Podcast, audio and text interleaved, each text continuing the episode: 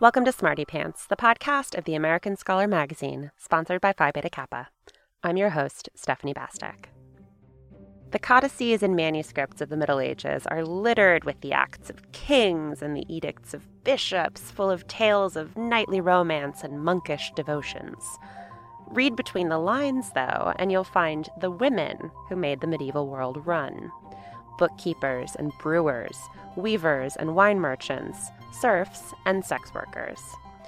They never got credit for it, though, and even their first names are often obscured by those of their husbands and fathers. But these women's lives were much richer and more varied than we've been led to expect. Eleanor Janega devotes her new book, The Once and Future Sex Going Medieval on Women's Roles in Society, to these ordinary and extraordinary women. Her analysis of the ways in which their lives were circumscribed shows how radically gender norms have changed, though not always improved, since the so called Dark Ages. And fair warning, in our conversation today, we do talk quite a bit about sex, mostly because medieval people were obsessed with it and weren't quite as prudish as modern American society so it might not be the most appropriate episode for kiddos, and there is some explicit language, mostly in reference to a certain London street name. Eleanor Janega, who teaches medieval and early modern history at the London School of Economics, joins us from across the pond to talk about medieval women. Thanks so much for chatting with me, Eleanor. Oh, such a pleasure to be here. Thanks for having me.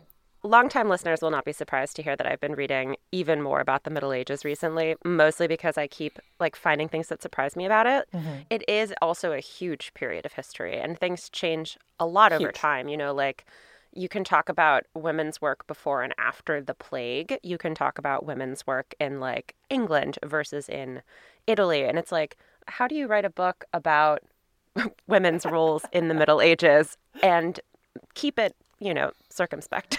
yeah, that's a, a, great question. So, yeah, I mean, because it's a thousand years of history, right? And so, uh, obviously, to a certain extent, what you are doing is kind of rounding up. So, I'm a social historian by training. That's what I do. You know, I, I, look at society more generally, and I'm interested in regular people and what what they're up to and this sort of thing. And a big way that you end up doing that is kind of the, in the same way that sociologists or anthropologists go about their work. So you kind of uh, have to get together all the little building blocks to understand the philosophy of how people are working and to be fair, like if you're talking about something like work, it does kind of change, but not really? You know, the answer is women are doing a lot of it. Basically, if, if there is any specific role in society, women are doing it at a point in time. Um, granted, there are exceptions to this. You know, a woman's never going to get to be pope. Uh, a woman's never going to be able to be a bishop. Uh, but queens can exercise the same level of power as kings and all the way down. And you know, that ebbs and it flows. There can be arguments about um, how, for example, succession works in those families. But even having said that, it's a thousand years of history in which about 85% of the European population are peasants. So, you know, we're talking about farming. When you talk about work in the medieval period, it's farming, which is very interesting actually you know like shout out to the peasants they're they're doing important things the most important thing is is keeping everyone fed for sure. Uh, but women are involved in doing every single aspect of farm work that there is, plus a whole host of other things like looking after kids, you know, basic education. Um, they do the brewing, they do the weaving, they do the spinning, you know, all these things that we don't think about because it's it doesn't come up for us. You know, we don't have to make our own yarn uh, which is nice. And sure, that can look really, really different in the 16th century than in the 8th century because, you know, by then you have spinning wheels and stuff like that, and that's cool. But, you know, the work is still the work. Um, other things that the book covers, like in terms of beauty standards, that's a really interesting one because um, you can't actually follow them until kind of the what we call the high medieval period, so about the 12th century onwards, uh, because people didn't write down what they thought was hot.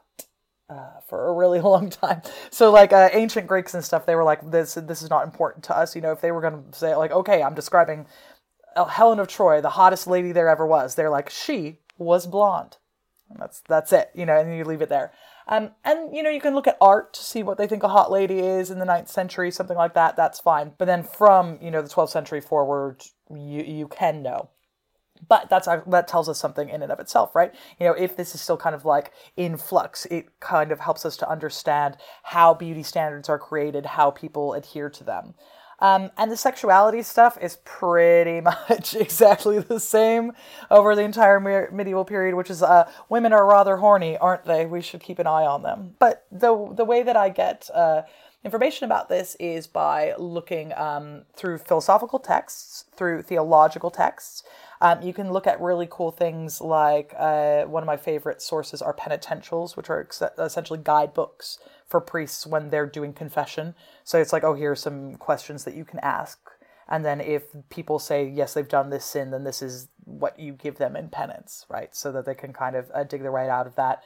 Um, things that I've looked at include like guidebooks that fathers wrote for their daughters about comportment and th- things like that. Um, court records so you know uh, what what are ladies getting arrested for and, and what are they up to? Um, usually making bad beer or selling bread for uh, saying it's heavier than it is things like that.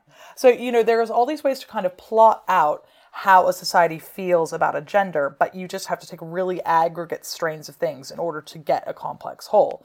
And while it's definitely true that there are huge social differences across Europe, one of the things that's true about the medieval period in Europe is that it is largely Christian, um, and they do see themselves as the logical inheritors of Rome. So they stick to these certain ideals that have kind of been brought in both by Christians and by Romans. And um, the way that I always talk about this is you need to sort of think about it like uh, the way people talk about improv, where every time a medieval person gets hold of something from the ancient world, they say yes and.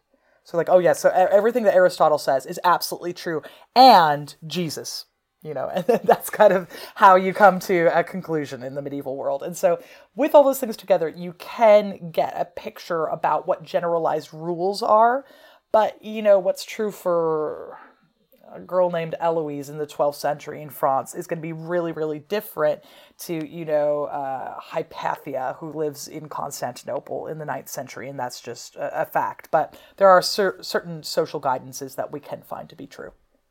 Mm, hmm Yeah, what I think is interesting too, which you lay out like on page two, is that we often think that the Middle Ages were just worse. Mm. You know, like we bathe ourselves mm-hmm. and we don't burn women as witches anymore. So, like, clearly things are much better. And I'm curious if you can unpack for me why exactly this spin on the Middle Ages and medieval women in particular bugged you enough that you wanted to write a whole book about it? Yeah, it's an interesting one because you know we do use medieval as a shorthand for bad. You know, it gets thrown away all the time. Of like, oh well, the, well, the medieval period is bad, and we like to tell ourselves the story about history where, well, we're always getting better, right? That's the story of history. So things are kind of always becoming more equitable naturally, and that's just not the case, right? Um, what and, and, indeed what tends to be true is that there are certain things that are kind of a little bit better for medieval women at times than they are for modern women. And you know there are the there are certain things that that just kind of come up over and over again. So uh, for example things like abortion you know right? Because where we spend a really long time just like trying to access abortion rights you know now and it's always this thing that is really um, up in the air and this, so, because we have to fight really hard for this, there tends to be this natural assumption that, for example, abortion is, was really difficult to procure in the Middle Ages, and that's not true. The church kind of, you know, it's not their favorite thing. They're not like, oh, I hope all you ladies had a great abortion today. Hope that goes well for you. Know, that's not that's not what it is. Uh, but for medieval people, because uh, birth control is kind of non-extant, you know, the only other way of not having a child is like full infanticide. So the church is sort of like, yeah, no, abortion in the first trimester, yeah, okay. Like uh, 10 Hail Marys, please don't do it again. But could you do not have a baby and then kill it, right? Because the medieval church is super, super clear on the fact that there is a difference between like a, an embryo and a full on baby, right? Um, and now that changes in the modern period, the early modern period, and suddenly um, when you have both Protestants and Catholics, then there's this big race to prove who's holier. So that then suddenly like people crack down on abortion a lot. And and it's stories like that that are quite interesting because everyone goes, "Oh, well medieval people must be worse." No, like a lot of time modern people are worse. Like uh, talking about witchcraft, the witch persecutions are modern. that's just not a hallmark of, say, the 12th century. Everyone would be like, what are you talking about? And even then, you know, you, we can see things where it's like, oh, I think women are doing magic, right? So penitentials will say this. But they'll be like, women, that is very bad that you're doing magic. You need to fast for a month. You see this suspicion of women, this belief that women are doing magical things, um, and often it's usually kind of sexually charged. There's a lot of concern that uh, women are making you not get a boner uh, if you're a guy. That's the number one thing women are doing magic about um, in both the medieval and early modern periods. They're just, you will not get it up. Um, but modern people are like, oh, I will kill her over this, right?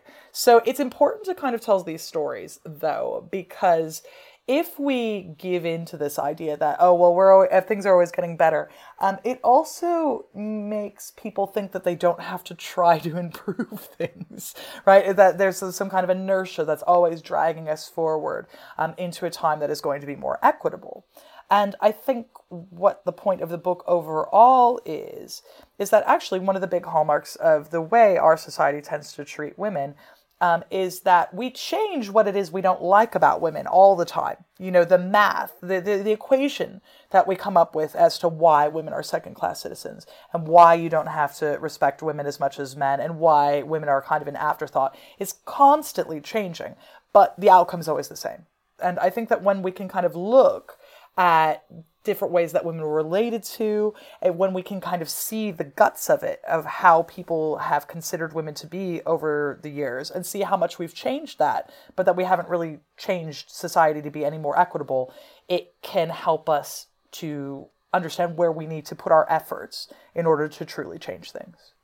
Yeah, I think it's especially interesting, not just because we have this idea of progress, but also because present day debates about why women can't do math or you know why women aren't in computer science like mm-hmm. cue the infamous google memo et cetera all the other things mm. is mm-hmm. biological reasons but when you look at how you defined what women were and how they behaved in the middle ages mm. it's really different than today so it seems super unstable especially when you talk about what you were talking about earlier with like women being really horny mm-hmm. in the mm-hmm. Middle Ages. And this is the number one thing that gets said about women over and over again. Um, and it happens, it, it tends, tends to kind of happen because the way that women are kind of defined or thought of is well, women are not men. The first person, if you if you close your eyes and you think of a person, it's a guy and um, all men are the original men, and then you define women in in, in opposition to that.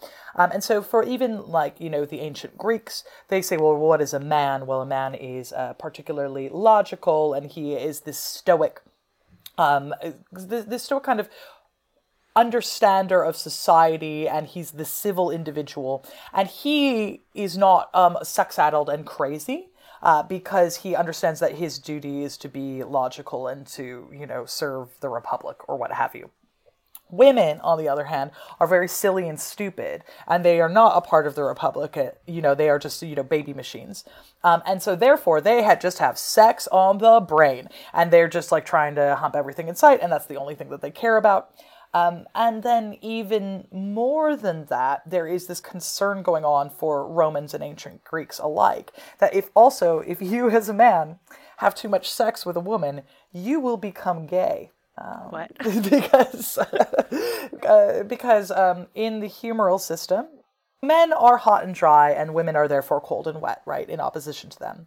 And women want to have sex because it warms us up because we're kind of like lizards, but for sex. But by extension, it's also drawing the heat off of men. So women are kind of like sex vampiring you if you are a man. and um, you will become more like a woman as a result if you have too much sex because you will become cold and wet like they are. And then who knows, then you too might become interested in sex. And if you're interested in sex, you might have sex with anyone and every single thing that's written uh, at this point in time like just sees women as this massively sexual force that you have to keep an eye on constantly. Women have to kind of like be kept under the watchful eye of men because they're always having sex wrong and they're trying to have too much sex. They're trying to have sex with multiple partners. You know, so women are just seen as being completely disordered when it comes to sexuality.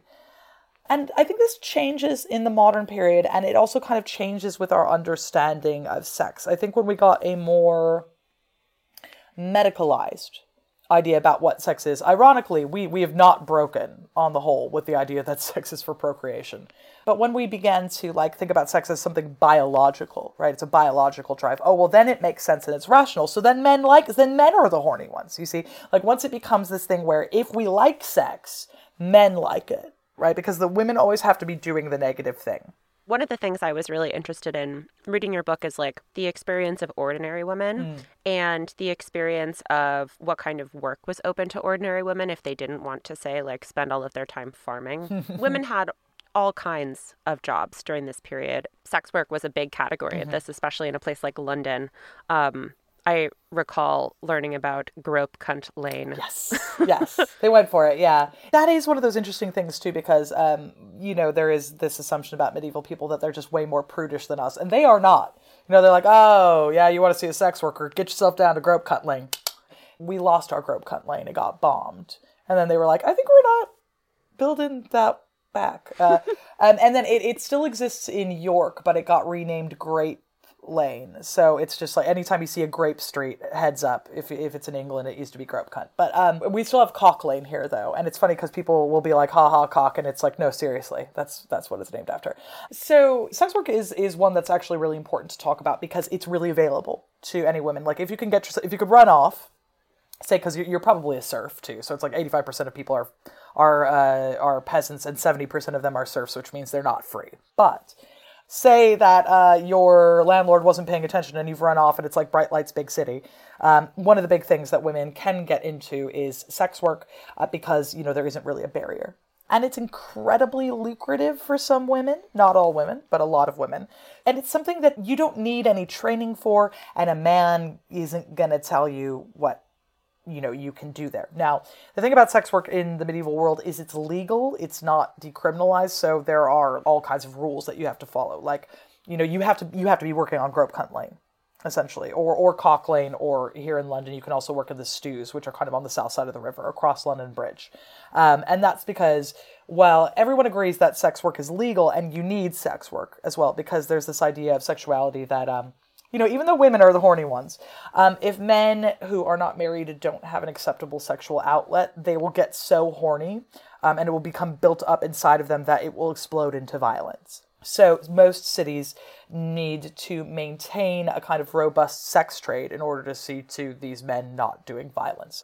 But you don't want them mixing in polite society, right? So, um, oftentimes it's predicated that areas of sex work need to be either outside the city walls or right next to the city walls or, you know, across the river here in London. Um, oftentimes, women also have to wear certain clothing that shows that they are a sex worker right away. So uh, in London, you have to wear a hood of ray, which is kind of black and white striped cloth.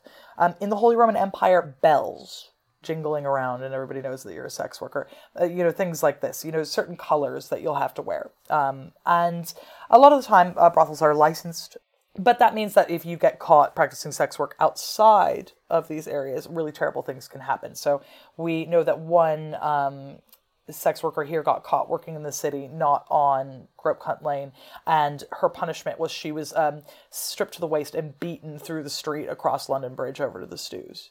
And, you know, and they're like, well, this is where you stay. Now, so that's all horrible, but it is fundamentally a pretty good way to make money if you are looking to make money really quickly. And then the other thing is, that's what's quite pervasive about medieval society is, you know, that's just a job. It's nobody's favorite job. But if you decide to leave sex work, that's fine. And nobody really cares that you basically go to the church and say, Bless me, Father, I have sinned. And uh, they will say, Okay, well, your penance is to get married and have kids. And if you do that, then it's just like this slate is clean you pick up this uh, acceptable form of femininity. And the way that we treat sex work now is not like that, you know, where we treat every single sex worker like uh, they've been victimized, like, oh, they can never live a normal life. They can never be happy. Like the story of their whole life is this job that they did and they're they're now damaged and destroyed forever. And it's like, is that better? You know, or or is it better indeed uh, to make the profession completely illegal so that you end up in prison? Now, having said that, there are also lots of other jobs that you can get in cities. So, you know, a big one for uh, girls who just show up out of nowhere is service. So, you know, you can work in a rich guy's kitchen or be a maid. Um, if you've got good embroidery skills, there are people to work with. Um, but there are also women doing all of the trades as well. So, um, in the medieval period, there are there are guilds. Uh, quick explanation of guilds. They're kind of uh, somewhere between a union and a protection racket you know, you can't just show up and say, I'm a leather maker. It's like you've got to be in the Leather Makers Guild um, in order to be tanning or, you know, to be a blacksmith, things of this nature. And now women can join some of these guilds, and there are certain ones that are more particularly feminized labor. So, for example, silk production is almost exclusively female in nature. Um, also, things like running bathhouses um, that is really often seen as feminized labor. But women are in all the guilds even when they're not supposed to be. Because, as a general rule of thumb, if a dude is in a guild, like if he's a grocer or whatever, his wife does exactly the same trade as him. And it's really common, for example, for members of guilds to intermarry, like from their families. So if your dad is a pepperer, you're going to marry a pepperer because you've been brought up in the trade and you know everything about it.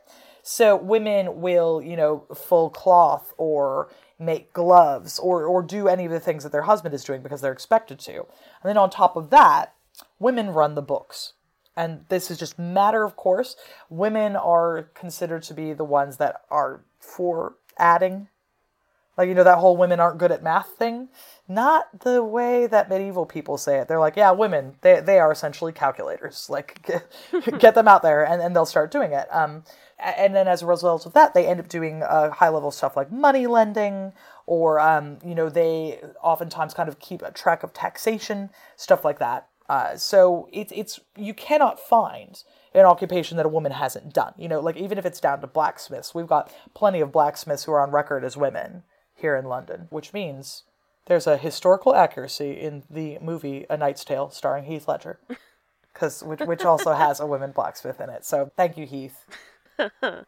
yeah, I mean, I think the question of doing what your husband did in the trades is a really interesting one too. Obviously, if your husband is a farmer, you are also farming, of course, yeah, um, and doing all kinds of, of other work. But you know, m- marriage was primarily an economic force. Occasionally, mm-hmm. there was also love within marriage, which, like, great, good for them. Mm. Um, but you know, when people became widowed or even divorced, which did happen, mm-hmm. women could have some of that money sometimes. They could oh, also yeah. have some of that land. They could take on the business. Can you talk a little bit more about that and like where we got the idea that the ladies weren't doing that until the 20th century, really? Yeah, I mean, there, there's this hilarious kind of tension a lot of the time in the medieval period about widows because it's like, uh oh, there's no way to grind this woman down anymore, right? Because um, if you are doing your husband's profession and you've got hold of the books and you've got hold of the whole thing, it's like, uh oh, this woman's people now. And expressly, you know, this is one of the ways that women enter guilds as well, is if your husband's in a guild and he dies and you remain single, then you're in the guild. If you marry again, then it gets taken off of you and given to your husband because, again, it's presumed you're going to marry within the guild. But, uh, you know, you do also have divorced women who are running things. And now the number one way to get divorced uh, is to say your husband can't get it up. which is uh, why there's all this worry about how women are doing um, anti-boner magic. Uh, but uh, you you can you can have your marriage annulled because of that. It's interesting, even if you are married, women still have a fair amount of autonomy over certain things. So, for example, holding their own land. So it's really common where if you get married, you know, you're you're given a dowry. And there's kind of a, a, common misconception about dowries because what dowries are usually mean is that they're still going to be owned by the woman. So you bring it into the marriage, and your name is going to be on that if you're a woman, and it can't be alienated from you. Like your husband can't say, "Oh, I want you to sell off the land your parents gave you when we got married." You could just be like, "No." So it's kind of a signal to the groom and his family like oh here's these ways that she's going to be self-sufficient. This is what she's bringing into the marriage. And people like let their daughters inherit all the time. It, you know it's very very common among peasant families. Now as to why we don't see it there are a couple of reasons for that. Um, the first place is if you're ever married uh, you kind of fall into this category of what we call coverture.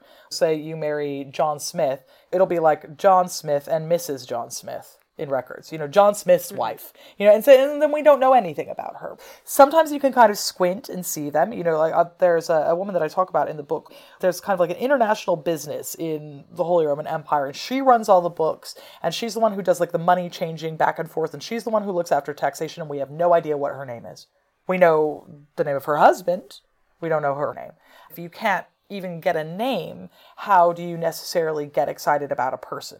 The other thing is the way that more old school history was done in general is, you know, it looks at, oh, well, history really is about men doing violent things to each other.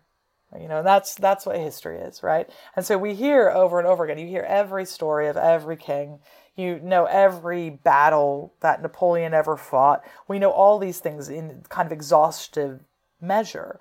But what women were making when they set up their own bakeries, you know, in Montpellier is like, eh.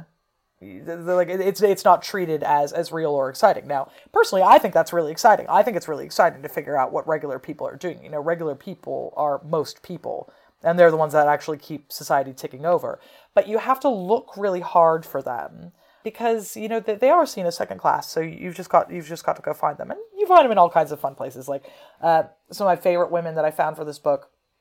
Um, I found in some court documents uh, where they got in trouble because uh, so they, they had this scam going. They were bakers here in London, and it was like their husbands and them. There's a few people who were doing it, and uh, urban people a lot of times don't have their own kitchens or like their own uh, their own ovens because you know everything could catch on fire at any moment.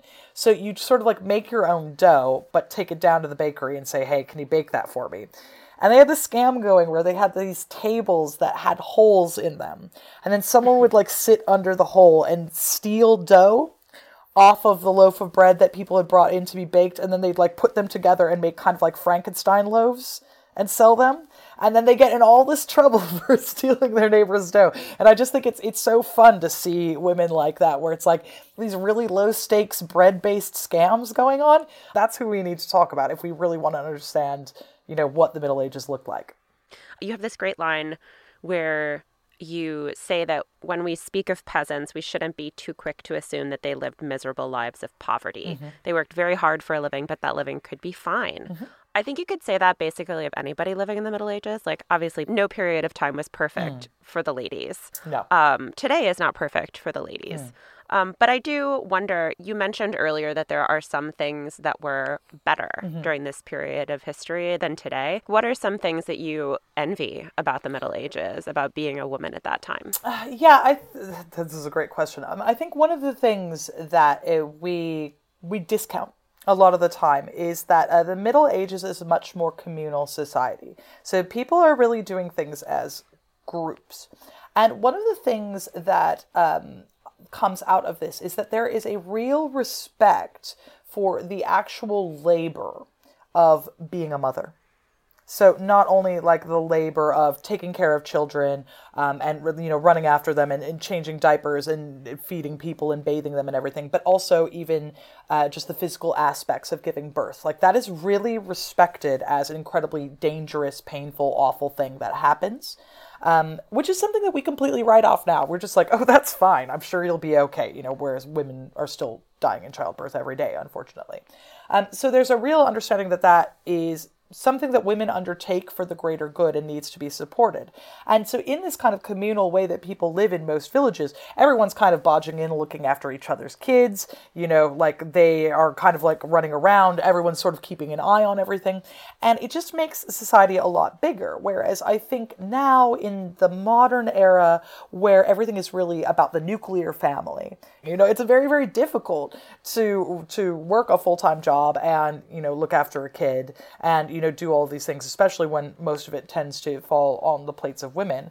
Whereas at the time, it's like, well, yeah, yeah, but send them over to Susie's and she's going to look after them for a while and then they're going to come back, you know, and everyone does things together. You know, women pull together to do laundry together. Like this is, it's a feminized task, but everyone is like, oh, guys, okay, it's laundry day. Come on, we're going down to the river and we're all going to like bring things together. So there's all these ways of looking at work, making it communal, spreading it out, and making more interpersonal connections than we see now. And one of the good things that you know we experience now is sure women can do most jobs and that sort of thing, but we're really on our own. uh, for you know domestic stuff. And I think that the Middle Ages definitely have us beat in terms of saying, you know, I need help, and here it is. We have links in the show notes to Eleanor Janega's new book, The Once and Future Sex Going Medieval on Women's Roles in Society. Janaga also writes the blog Going Medieval, which I'll link to because she goes into quite a bit of detail about women brewers, which we didn't really talk about, and the history of women in beer is one I'm always interested in. And just a heads up, I am going on vacation in the beginning of February, so I'll again be doing that fun thing where I'll do a rerun from the area where I'm going. I think it'll be about as difficult as the time I went to Greece. So if you want to receive a little prize book in the mail and some stickers, send me an email guessing where I'm going. We'll be back with all new episodes on February 17th. Till then, take care and stay sharp.